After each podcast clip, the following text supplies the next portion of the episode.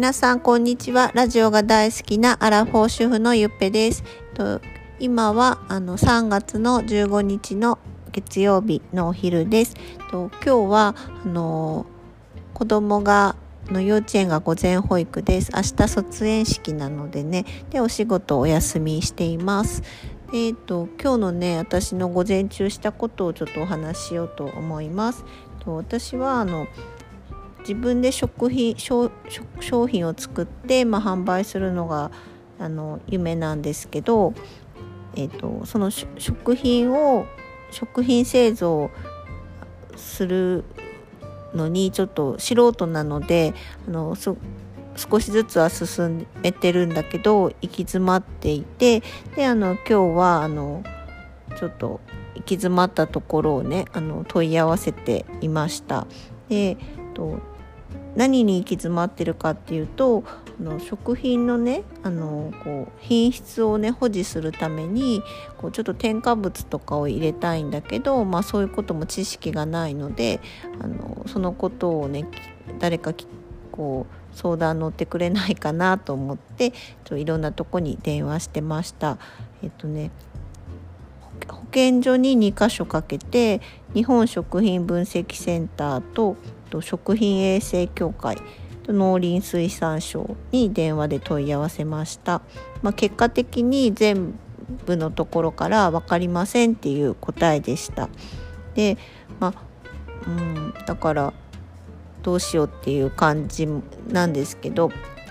まあ、でも結局のところ、まあ、できることとしてはもう自分でねその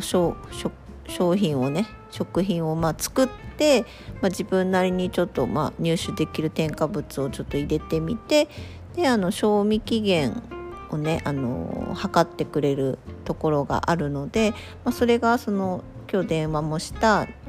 うちの一つの日本食品分析センターというところなんですけど、まあ、そこに実際商品をね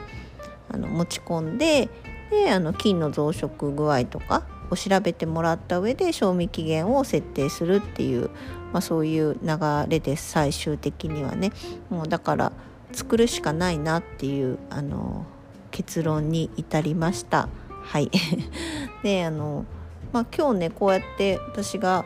ちょっと久しぶりに重い腰を上げたんですけどあのいろいろね作る製造する場所とか探したりとか、まあ、今までしてたんだけどその食品の品質のところで行き詰まっておりました。でとなんでこうやって動けたかっていうと久しぶりに。あの先日あのポンさんっていう方のあの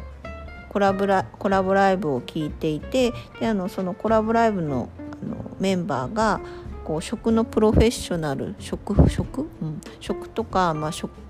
えっと、野菜とかフルーツのプロフェッショナルの方が集まってました。であの小山田さんっていう方と大西さんっていう方と田中さんの3人のコラボでしたでその中で私がそういう、まあ、私が作りたい食品